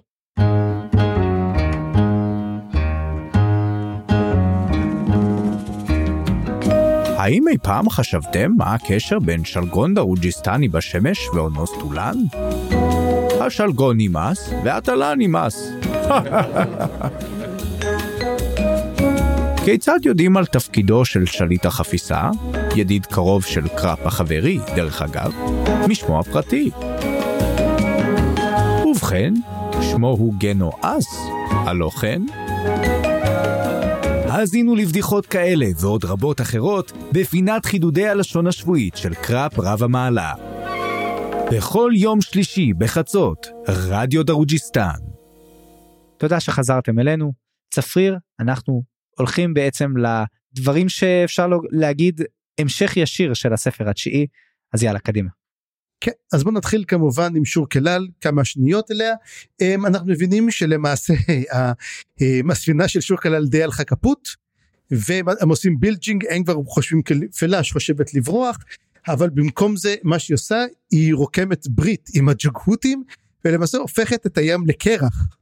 ככה הספינה בעצם לא טובעת, והיא שטה על מין קרחון לעבר הכיוון שאליו היא צריכה להגיע, כנראה לקולנס. כנראה, אנחנו לא יודעים. אם קולנס היא בעצם אמ, אנחנו מגלים שקולנס היא עיר נמל אז כנראה לשם. אני מניח שהיא רוצה להתאחד עם אמא שלה, ואימא שלה, אם היא אכן הולכת לכיוון ההוא, אז זה הגיוני. אנחנו עדיין לא יודעים את זה דרך אגב אבל, אבל אחרי כנראה שכן. אה, בוא נלך למה שנקרא לובללה דרקונוס אז בוא נגיד שרלטה שמה שנמצאת היא רוצה נקמה היא רוצה את החרב של דרקונוס כמובן אמ, אז אני אמרתי רגע חר- אתה לדרקונוס חרב זה לא- הרי לא דרג דיפור דרג דיפור הושמדה אז מדובר על חרב האסט. הוא היה ראש בית. או חרב האסט, או אני חשבתי אולי יש לו את ונג'נס? סלאש גריף? לא ונג'נס אצל נווד אצל נווד. נכון, אבל אולי הוא לקח אותה? הרי הוא יצא מ- מדרגניפור. מתי? אולי הוא נתן לו את החרב? אבל לא הייתה לנו שום צנע עם דסמולטור ועם עם דרקונוס אז קשה לי להאמין בכך. אה, סתם אה, מחשבה, אני לא יודע, אין לי לא. תיאוריה טובה. כושלת, אבל תיאוריה טובה. פשוט הוא קראו, הוא התייחס מתישהו לחרב הזאת כנקמה, כן. היא רצתה נקמה, נכון. אוקיי. אני חושב שיש סיכוי ש... ש... אני חושב שדסמולטור יכול לפגוש אותה, לתת לה את החרב ותשים נקמה. אמ, בוא נגיד, אנחנו רואים שהוא בללה, אתה יודע, הוא רגיל לקבל נשים ובגלל זה הוא קשה לו לקבל את העניין הזה שלא נענים לחיזורים שלו, כי החיזורים שלו הם ברמת של אמ, איש מערות, בוא נגיד את זה ככה, או alpha male בצורה הגרועה שלו, אה, יש נשים שאוהבות את זה, צפריר, למה אתה ככה פוסל? אני פוסל בואי נעשה את הסקס אני רוצה עכשיו וזה מה וזה רוצה לראות הפתעה במכנסיים שלי כאילו אתה אומר לך. מה קורה לך? אגב יש לזה קטע שהוא אומר זה מין איזה מין כמו double meaning הוא אומר אם את לא הבנת התכוונתי לפין שלי כן. אתה יודע וזה היה כזה ג'וס ראית אם ראית Captain Hammer. אתה יודע Doctor Horrible Sing-Along אז זה ממש ממש נתן לי וייבים לשם. ומה שקורה זה פעם ראשונה וזה מראה כמה זמן דרקונוס היה בתוך החרב שהוא למעשה מגלה פעם ראשונה מה קרה היא מספרת לו על אונוס טולן ואז הוא אומר רגע זה מה שעשו לטלן אימאס? את האימאס הפכו אותם לתלן נמאס? והוא זועם על זה ברמות על הוא מבין את הקללה שלו לארית'יל והוא אומר אוי ואבוי למה עשו להם דבר כזה אני הבנתי שזה קשור לסילבר פוקס ומה שהיא עשתה. לא זה קשור זה הוא, הוא זועם על שניהם הוא זועם דבר על אולר אתיל והוא זועם על סילבר פוקס שהיא לא הייתה מוכנה לשחרר אותה, את כולם כי היא אמרה בסוף שהיא רוצה לשחרר אותם באמת אני לא משחררת אתכם. זה היה בסוף הספר השלישי נכון. שהיא לא נתנה להם להשתחרר מ... אז, אז זה לא שהוא לא ידע על הטלני מס, הוא ידע על הטלני מס, הוא לא ידע על... האמת תזכור שהטלני מס היו הם, זאת השאלה. לפני כמה הרי הוא נכנס לחרב דרגניפור עוד לפני שה... איך קוראים להם? לפני שהת... שהתלן לפני שהטיסטי אנדי בכלל הגיעו לעולם. לא. זה קרה לו בקרקנס. כן? מתי זה קרה? אבל קרקנס זה בעולם הזה. לא קרקנס זה בעולם של טיסטי אנדי. אה, אתה בטוח לגבי זה? לא לא בטוח בשום דבר זה מה לזן אבל אני חושב לדעתי זה כבר בעולם הזה, זה במשעול שלהם אמנם, אבל לא יודע, זה מוזר לי. אז זהו זה פה אנחנו צריכים באמת את, את הזמנים אני אבל אני הבנתי שהוא פשוט היה בשוק שהוא אמר שהוא מדבר על אונוס טולן אז הוא אומר מה זאת אומרת הפכו את האימאס לאל מתים למה שעשו כזה דבר. ואז בעצם הוא כועס לסיפפוקס פעם נוספת. ופה בוא נתחיל באמת על החלקים שאנחנו יותר מחברים אותם לספר התשיעי וזה הטריגלים. והטריגלים אתה יודע משהו פעם ראשונה ואין לי מה להגיד שהטריגלים עניינו אותי זה קרה גם לך? אה, אותי הם כבר עניינו בספר הקודם, כבר היה מעניין. כן זה מתחיל אבל פה יש לנו את הסיפור שמה פה אומר שהוא עוזב אותם כי הוא הולך בעצם הוא כן מרגיש שאיקריום חי הוא כן מרגיש אותו והוא אומר אני יוצא לקראתו אני רוצה להגיע אליו ותוך כדי שהוא אומר את זה למשל מגיע אולר אתיל והיא רוצה את הבן של טול את הילד שנולד לו ממנה ומי לא ממנה. איך כבר שכחתי את השם שלה לא ממנה מהברגהסטית נכון מהטן מהטן. ואונסטולן. ואונוסטולן אמ, והיא רוצה אותם וכולם כמובן לא מוכנים לתת ואז מגיע בלג'אג האי שלו ובלג'אג אה, היא הורגת אותו.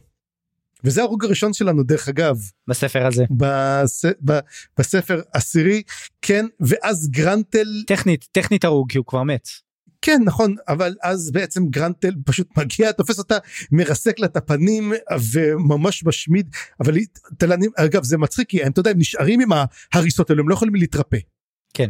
ואז אחרי שהוא מרסק אז בכל מקרה היא אה, מדברת והיא מצליחה לשכנע אותם כן לתת את שכן ימסרו לה את הילד כי הם לא יכולים להגן עליו ומפו לא מתערב בזה עכשיו אמרת שהשכנוע של גרנטל מעניין כן כי כאילו לכאורה הוא לא היה משתכנע עד שהיא אמרה אתה מוכן לקחת אותו ולדאוג לו בעצמך.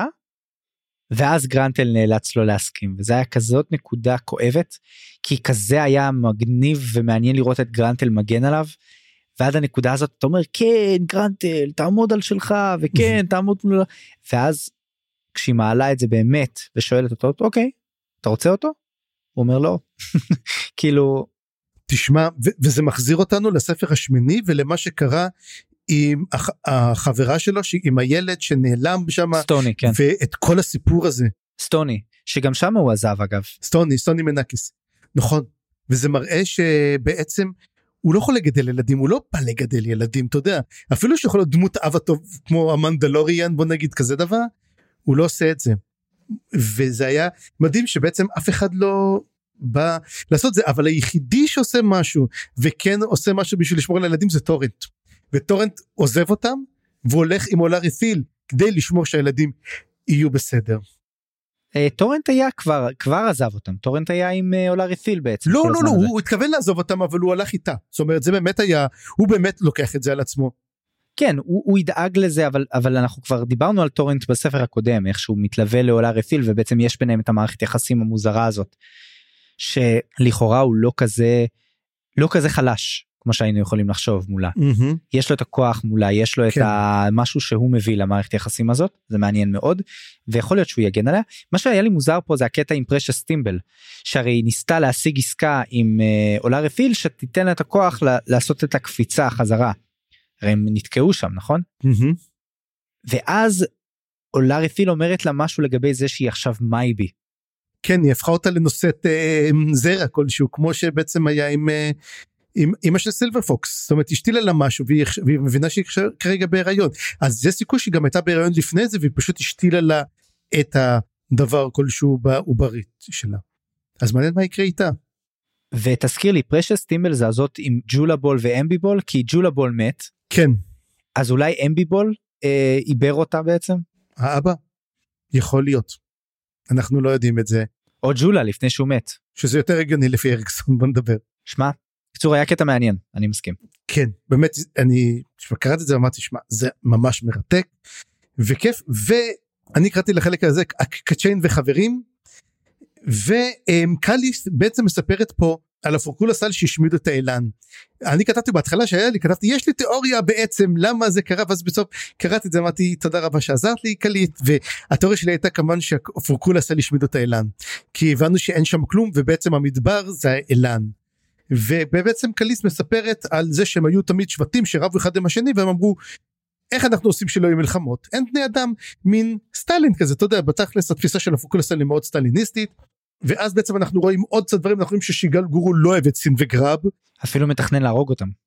כן ו- וסין וגרב הם מרגישים אני חושב שסין מרגישה את בדל בעיר הזכוכית היא מרגישה אותם. גם כן זה הסיפור ואנחנו בדיוק מקבלים אז מהנקודת מבט של בדל שמישהו במערב מחפש אותם וזו בעצם גרב. ויש איזה חסין ולמעשה יש איזה קשר ביניהם גם כן בין הילדים האלו לבין הילדים האלו ואתה יודע אה, זה מעניין לראות לאיפה ייקחו את הנושא הזה. תשמע זה מאוד מעניין אנחנו מקבלים כמובן כמו שאמרת המון וינייטות כאלו המון המון חלקים קטנים אבל כמובן בוא נעבור לחלק המרכזי הכיף מה קרה לצבא המלזני. כן וסליחה אני ארוס לך את הסגווי היפה רק רציתי להזכיר בנקודה הקטנה הזאת של סין ובדל זה שהחרב של בדל זאת אש נכון נכון. וסין היא סוג של אספקט של אש. אז זה מגניב לראות את החיבור הזה. מהמם. בכל מקרה בוא באמת נחזור לצבא המלזני. וגם הצבא המלזני אה, פה אנחנו מקבלים כמה זוויות שונות שלו קודם כל אנחנו מקבלים את העניין הזה שעד שמובן בעצם שהצבא עצמו שרד או חלק מהצבא שרד ומתחילים לעסוק בו עד אז יש לנו בעצם את העיסוק בכל המסביב אז באמת יש לנו את נתחיל מהנעדרים מה שאתה קראת לזה ונתחיל לדבר על אה, מסן גילני שמגיע לשדה הקרב יחד עם ה... איך קוראים להם? ה-broken או un... Unbound. Unbound, Unbound. Um, ויש פה באמת סוג, סוג של אישוש לתיאוריה שלי שאולי מצאה אותם בטעות uh, חיפשה את הלנימאס ומצאה אותם כי היא מזכירה את זה אבל הם זורמים איתה והם uh, מתוודעים לנזק שקרה שם ולמלחמה הגדולה שקרתה וגם אנחנו כקוראים לאט לאט מתחילים להבין את זה אז אחר כך יש לנו בעצם וינייטה של בוטל שהוא חי אה, שהוא מתחיל לצרף את המוח שלו חזרה זה ממש סצנה מגניבה איך הוא עושה את זה. דרך זיכרונות ו, וזיכרונות ילדות וכל מיני דברים כאלה מתחיל בעצם ל, לאחד את המוח שלו ואת השפיות שלו שהיא מתחילה להתאחד. ומסתבר שבאדן גראק הציל אותו. סליחה רות'ן גד לא באדן גראק רות'ן גד הציל אותו. ולא ברור עדיין אם הוא רוכב שערות או משהו אחר אבל סתם זאת הייתה סצנה מגניבה איך שבוטל בעצם אה, חזר לעצמו ויש לנו גם אולי קישור לזה שקוויקבן הציל אותו בזה שהוא בעצם קשר אותו בחוטים שלו וכל הדברים האלה. אחר כך יש לנו סצנה של קוויקבן עצמו. רגע אתה רוצה להגיד משהו על בוטל? כן, על, בעצם על, על קסם חוטים. כי מה שהוא עשה, הרי ראינו בספר הקודם בדיוק לפני הקרב שהוא רואה את החוטים, אז הוא אומר לו, אני אוכל לעשות את זה? אז הוא אומר לו, אל תדאג, אם יש איזה משהו אני אמשוך אותך בחזרה. ולמעשה הוא מושך אותו בחזרה עם החוטים, הוא למעשה קשר את הנשמה שלו, שיוכל לקפוץ, ובעצם הוא עזר לו לאחות את הקרעים, אז קוויקפן אה, הציל את בוטל, וזה מגניב לאללה. ובעצם מי זה רות'ן גד? מי זה רות'ן גד? גד רות'ן גד דמית אנחנו עדיין a לא god. And God is a DJ. Um, זהו אז כמו שקוויקבן הציל את בוטל כנראה גם הציל את עצמו כי אנחנו מקבלים גם תמונה של קוויקבן וקוויקבן חוזר צפריר למקום שכבר ראינו אותו אי שם בספר הראשון אני חושב נכון? לספר של האנדי שאנחנו לא זה מין משעול כזה זה מין מקום משעולי או בכאוס בין המשעולים משהו כזה מהמם. ומסתבר שהוא הסתיר שם משהו שהוא החביא שם משהו מין שקיק עם אה, דברים בפנים. חלק מזה זה בלוטים אם אני לא טועה נכון? מהמם. שזה מין אתה יודע כמו האבנים שלו זה מין הדברים הכי שהוא שם בו את, את הקסמים שלו זה אולי אה, אחד מהם. כמו פינסטים כמו פינ... זה הפינסטים שלו זה מה שמחזיק את כל העוצמה שלו. אנחנו ראינו גם שהפינסט הם, ראינו כבר את הם, איך קוראים לו? רייס עשה את זה. רייס שם את הפינסט שלו בבלוט. כנראה למד את זה משם. כן או שזה ההורקרוקס שלו אני לא יודע כי הוא כמעט הושמד פה ואז הוא הולך להחזיר אל עצמו את הנשמה או משהו. חלק שהיה פה הכי מוזר זה שהוא מוציא גם איזה סוג של איזה סוג של שרביט שאיתו הוא משרטט על האדמה והוא מדבר על איזושהי נוכחות וקורא לה אימא ואז הוא מדבר על האבא ואני אני חושב שהוא מתכוון לאם האפלה ואב ה- אב האור כנראה. ופתאום צפריר מהמם. פתאום זה נפל עליי. האם אנחנו בטוחים במאה אחוז שקוויקבן הוא לא אוטיסט אנדי? כן. איך? אנחנו די יודעים אני לא יודע אם זה כן או לא אבל קוויקבן הרי ידוע שהוא היה קוסם זוטר והוא הלך בחררקו השאלה אם במהלך המסע שלו בררקו הוא נחשף לעוד משהו שאנחנו לא יודעים לגביו האם אחת מהנשמות שיש לו היא אוטיסטאנדית? זאת השאלה כן אני לא יודע אני רק אומר שהיה פה איך שהוא דיבר על אם האפלה ואב האור הוא דיבר עליהם בצורה מאוד אישית.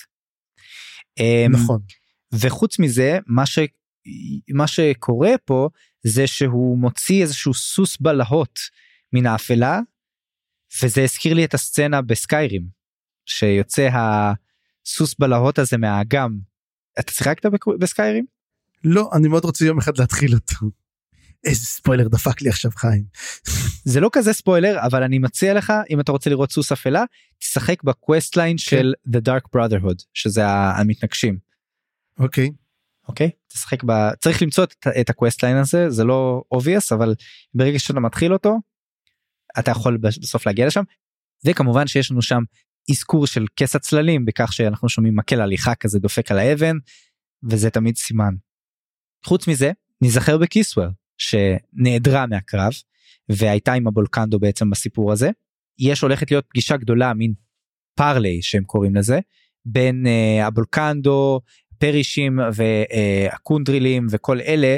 אה, סליחה הקונדרילים כבר הצטרפו הרי אבל עם כל השורדים בעצם והם מתכוננים לפגישה הזאת ומסתבר שהלת'רים הם uh, חיפו על הנסיגה של המלזנים וחטפו מזה בעצמם אבל הם לגמרי היו שם זאת אומרת הם ממש בהמשך כשהם מדברים עם הפרישים אנחנו רואים שנוצר מין מתח כזה כי ברייס עשה מה שהפרישים היו אמורים לעשות בעצם mm-hmm. אם ברייס לא היה שם המלזנים לא היו יכולים לא היו יכולים לסגת כמו שהם הצליחו וכנראה שהרבה הרבה יותר מהם היו מתים. אגב אם תשים לב לזה אם אנחנו מסתכל על הספר הקודם בתחילת הפרקים ברייס וקנב עושים war game ובו אתה יודע הם עושים בדיוק את אותו מהלך וברייס וקנב מלמד את ברייס את המהלך הזה איך אתה מחפה על כולם וככה אתה יודע שאתה מחסל את הצבא אבל אתה מציל את שאר הצבא. ואנחנו רואים פה שברייס למד את זה קנב מת וגם הלת'רים אז זה ממש מתחבר יפה הדבר הזה זה לגמרי payoff מטורף. מגניב. לגמרי לא חשבתי על זה יפה. תודה שהעלית את זה. וכן גם הרומן של ברייס וארניק שכבר הכרנו כבר ידענו אותו מגיע פה לשיא כשהם כבר ממש ביחד וזה היה גם סוג של payoff כזה. אתה יודע זה לא היה בסוף הספר הקודם זה היה פה אבל עכשיו הם ממש ביחד. אבל השאלה ארניס או ברייקט ברייקט לא זאת השאל זו השאלות הגדולות אה, ברייסניקט. ברייסניקט אוקיי. נשמע כמו חצי בריסקט חצי משהו ביידיש כן. בריסקט שעושים אידים ברייסניקט. ולבסוף נותר לנו גם לדבר על, הבול, על הקונדרילים שנמצאים ממש בסוף זאת אומרת נורא קשה נורא כואב לקרוא על גול ומה שקרה לו. גול ממש מאשים את עצמו כל הבנים שלו מתו הוא באוהל של אלמנתו של הבן שלו שמנסה לפתות אותו זה היה סצנה מאוד מאוד מוזרה שם. ובכלל אשתו הנווט שהיא בהיריון מתקדם והיא זה היא זו שתופסת פיקוד. היא זו שהולכת לפרלי במקום גול. גול לא מתפקד. ואנחנו רואים שחלק מהצבא שלו מתפרק וחלק עורקים וחלק הולכים לצבא המלזני ומנסים להצטרף אליו. ועזוב את זה שרובם מתו במלחמה mm-hmm. נותרו פחות מאלף. ואני שואל את עצמי היה לי בכל זאת פה נקודה חוץ מזה שכמובן הוא איבד עכשיו את כל ילדיו גול קצת מתנהג בצורה מוזרה כי הוא גם ככה ידע שהוא לא יצליח. הוא גם ככה הידע שזאת מין אה, לעשות את מה שקולטיין עשה. אז מה בעצם שבר אותו? אתה הצלחת להבין את הקטע הזה? שהוא שרד.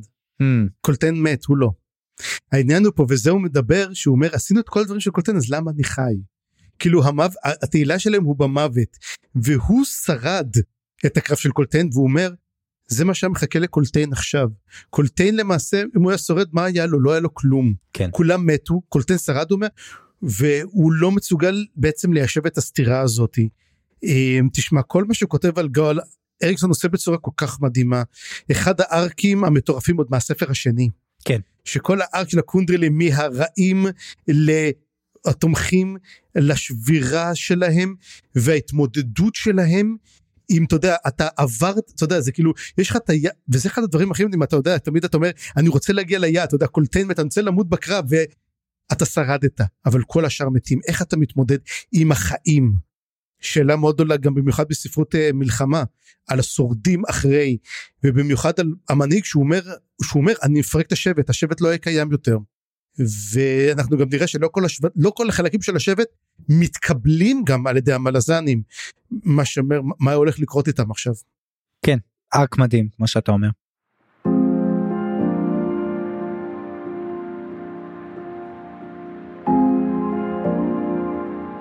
טוב אז בוא נעבור באמת לצבא עצמו וצפריר אני שמח להגיד הצבא המלזני לא הושמד. ייי. כן יש פה אה, קצת דברים מוזרים שאנחנו צריכים לעמוד עליהם. עדיין אין לנו מספר ברור של כמה מתו לעומת כמה שרדו. ובהחלט היו אבדות קשות. אבל חייבים לומר, רוב האבדות הן בעיקר המרינס וההביז, שעמדו בגבורה בזמן שהצבא אה, רובו או, או השאר הצבא הצליח בעצם להימלט. ואתה יודע וזאת פגיעה קשה כי המרינס וההביז אבל בעיקר המרינס הם מסמלים את הכוח של הצבא המלזני הכי הרבה. Mm-hmm.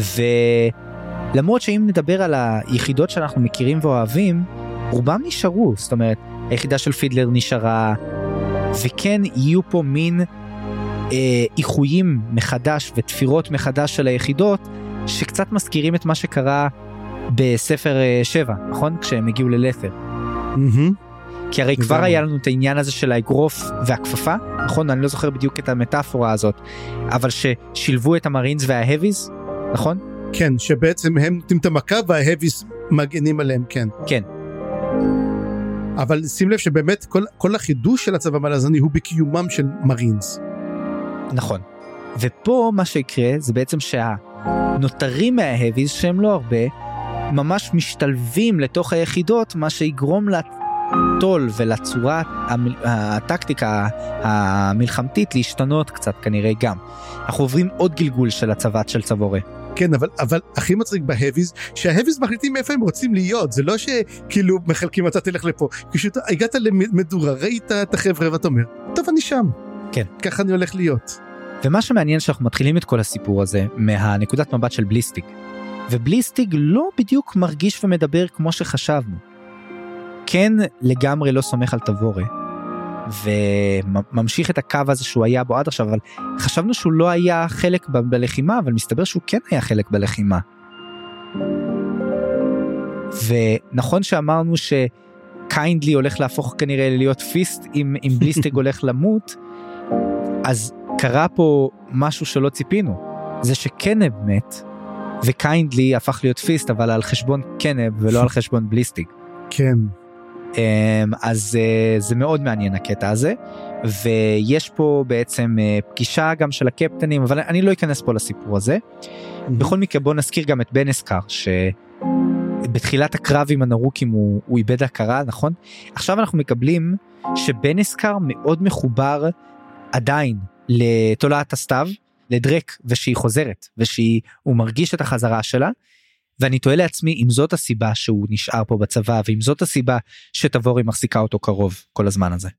בכלל גם ראינו שהוא מדמם אתה יודע הוא התחיל להזיע דם ודברים כאלו זה באמת שאלה מה אני חושב באמת שהזכיר את בנסקר כי היה לו את הכסף. כן זה אמרנו בהתחלה אבל לכאורה יש נראה לי משהו אחר. לא לא ברור לנו עדיין מה זה אבל טוב לא יודע זה זה מעניין. כמו שהזכרתי חלק מהקונדרילים מצטרפים לצבא ראינו אה, קבוצה קטנה מצטרפת להדג' לדד הדג' mm-hmm.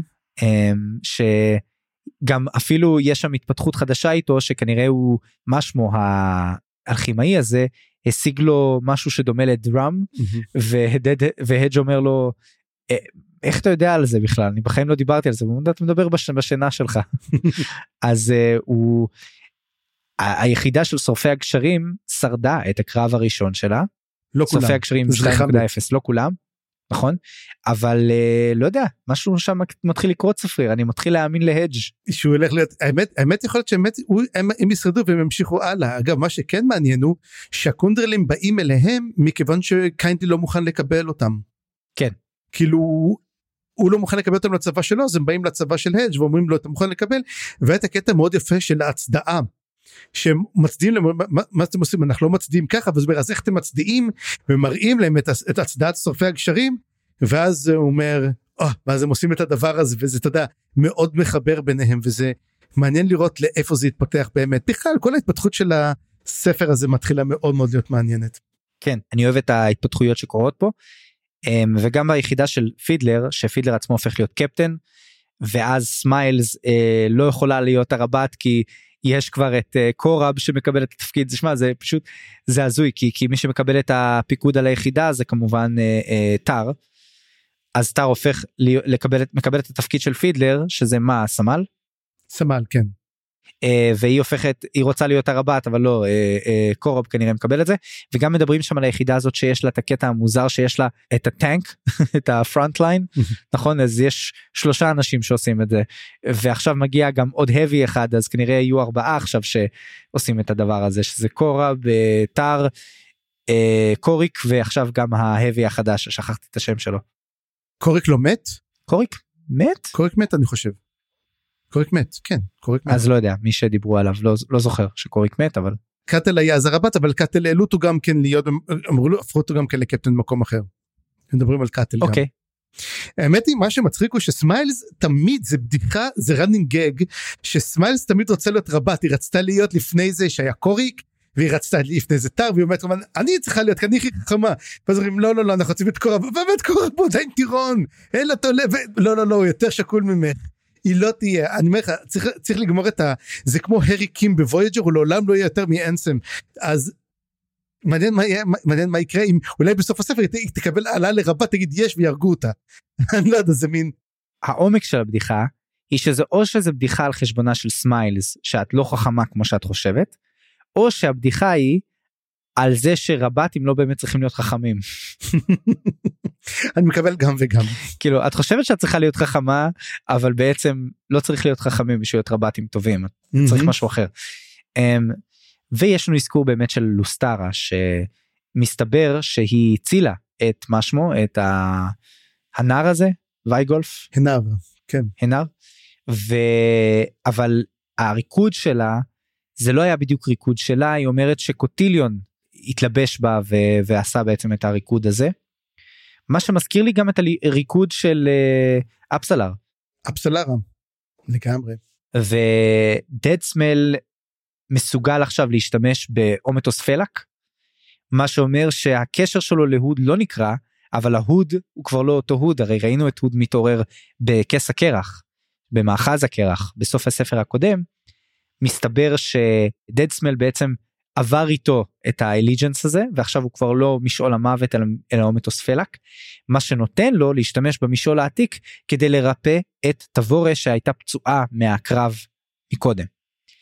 אמ, שזה ממש מהלך מגניב שהיה פה. כן כי למעשה בגלל לא אות הטרל אף קסם לא מסוגל לעבוד עליה אבל קסם קדום כן מסוגל. כן. ולכן הוא מסוגל, הוא מסוגל לרפא אותה. וגם מתחילה בעצם הפגישה הגדולה בין צבא תבורה, הברסטה, לקונדרילים והפריש, אבל אנחנו לא ממש מקבלים את ה... מה קורה מהפגישה הזאת, זאת אומרת רק את זה שהיא הולכת להתחיל כן אומרים טוב בוא ניכנס לאוהל סגרו סגרו סגרו את הספר זהו. לגמרי. אז משמח, משמח לחזור למלזנים, לראות שלא כולם מתו, למה היינו במתח, אני חייב לומר, מאז הספר הקודם. מהמם. יש פה התפתחויות מעניינות, יש דמויות שאני מאוד שמח ששרדו, וזהו, אני מאוד מחכה לראות מה קורה עם זה, אני קצת מרגיש teasing, אבל אתה לא חושב אבל כן, כן אבל אתה לא חושב שכאילו אריקסון ריחם מדי הוא הרג כמה דמויות אבל הוא לא הרג דמויות ראשיות הוא לא בעצם נתנו כאילו הוא אומר יש להם הם לא ימותו אתה יודע הדמויות האלו אז יש לך פה עוד דמויות מוסיפים יש לך עוד ספר שלם להרוג אותם צפריר. לאן אתה ממהר? וואו תשמע אני אומר לך הולך להיות פה לפי מה שאני חושב פה אנחנו הולך, הולך להיות פה על השחיטה. כי ספר אחרון אתה יודע תמיד תמיד הורגים את כולם בספר האחרון נכון? חייב. אה, חייב. אז זהו, אז, אז אני אומר, אל, אל תמהר לשום מקום, וגם, אתה יודע, מספרית, אני חושב שכן איבדנו מהמם. הרבה, אה, ויש דמויות שבורות. אני מדבר על בליסטינג, אני מדבר על גול, וקורים פה דברים חדשים, ואתה לא יודע עדיין את ההשפעות שלהם, ואתה לא יודע לאן מהמם. הם הולכים ללכת, כן, לקולנס, אבל מה יהיה בקולנס, ואיך תיראה המלחמה שם, ומה יקרה בקרב, ומה יקרה עם הפרישים, והאם הבגידה ש, ש, שדיברו עליה בספר הקודם כבר קרתה או לא. הרבה שאלות שעדיין אה, מותירות מהמם. פה את המצב מאוד מאוד מעורער, ו- ואני לא יודע מה קורה פה, ופתוח. ופתוח, ולא כל כך סומכים על תבורה, ואתה יודע, המצב מתחיל להיות ממש ממש קשה, עוד לפני שכולם מתו. אז בוא נראה באמת לאן זה הולך, לפני שאנחנו מחליטים. כן.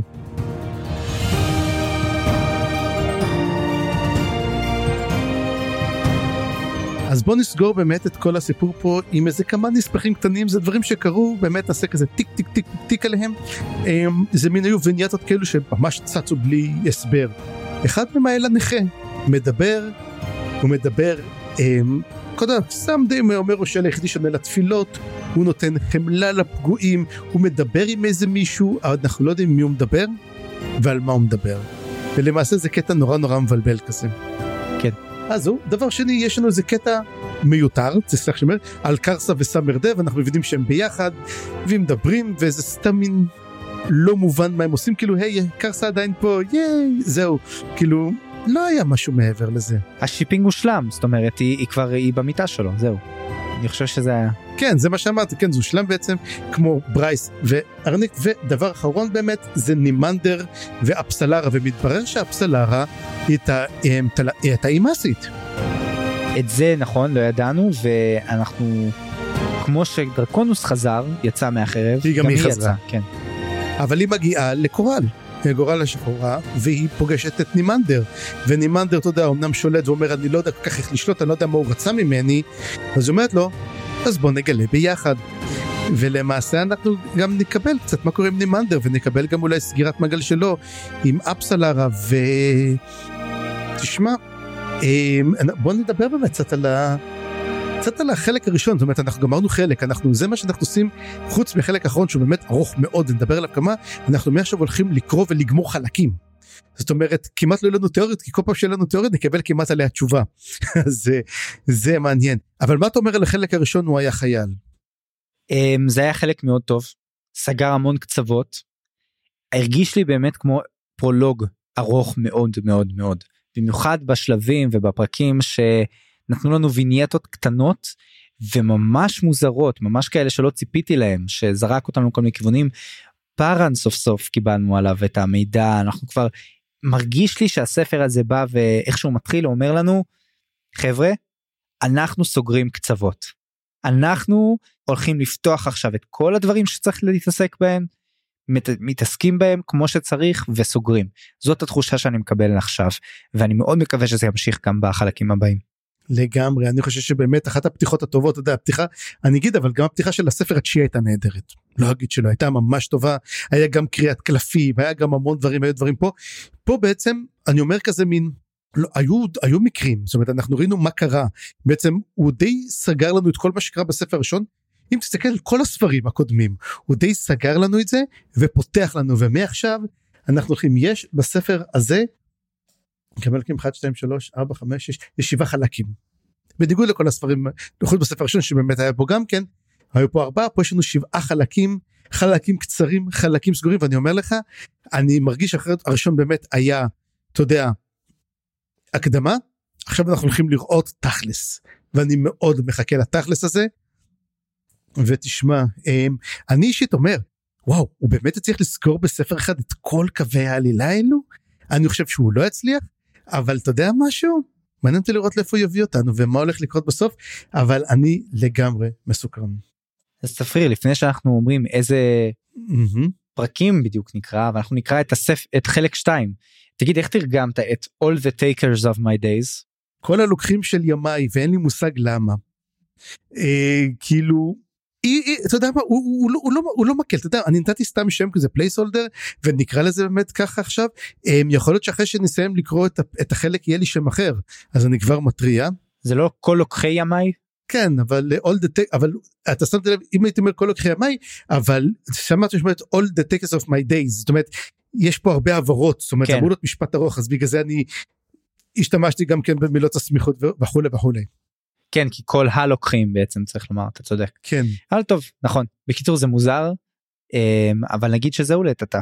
בפעם הבאה נקרא את פרקים 5 עד 7 נתחיל ונסיים את כל הלוקחים של ימיי החלק השני בספר האל הנכה הספר העשירי בסדרה. אני חיים גורוב גלברט. אני צפרי גרוסמן. בואו לערוץ הדיסקורד שלנו, נחמד שם, ונשמח אם תדרגו אותנו באפליקציית הפודקאסטים שבה האזנתם לנו. ואם בא לכם לתמוך במה שאנחנו עושים, אפשר לעשות זאת דרך פטריון, יש מלא דרגות תמיכה ותשורות מגניבות, פרטים בתיאור הפרק. עריכה וסאונד חיים גורוב גלברט.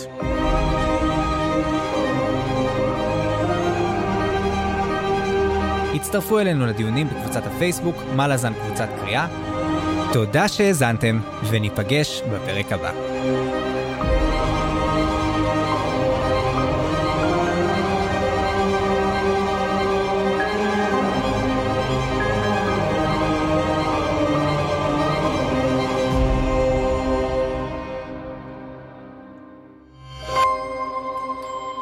היזיון, הסכתים פנטסטיים.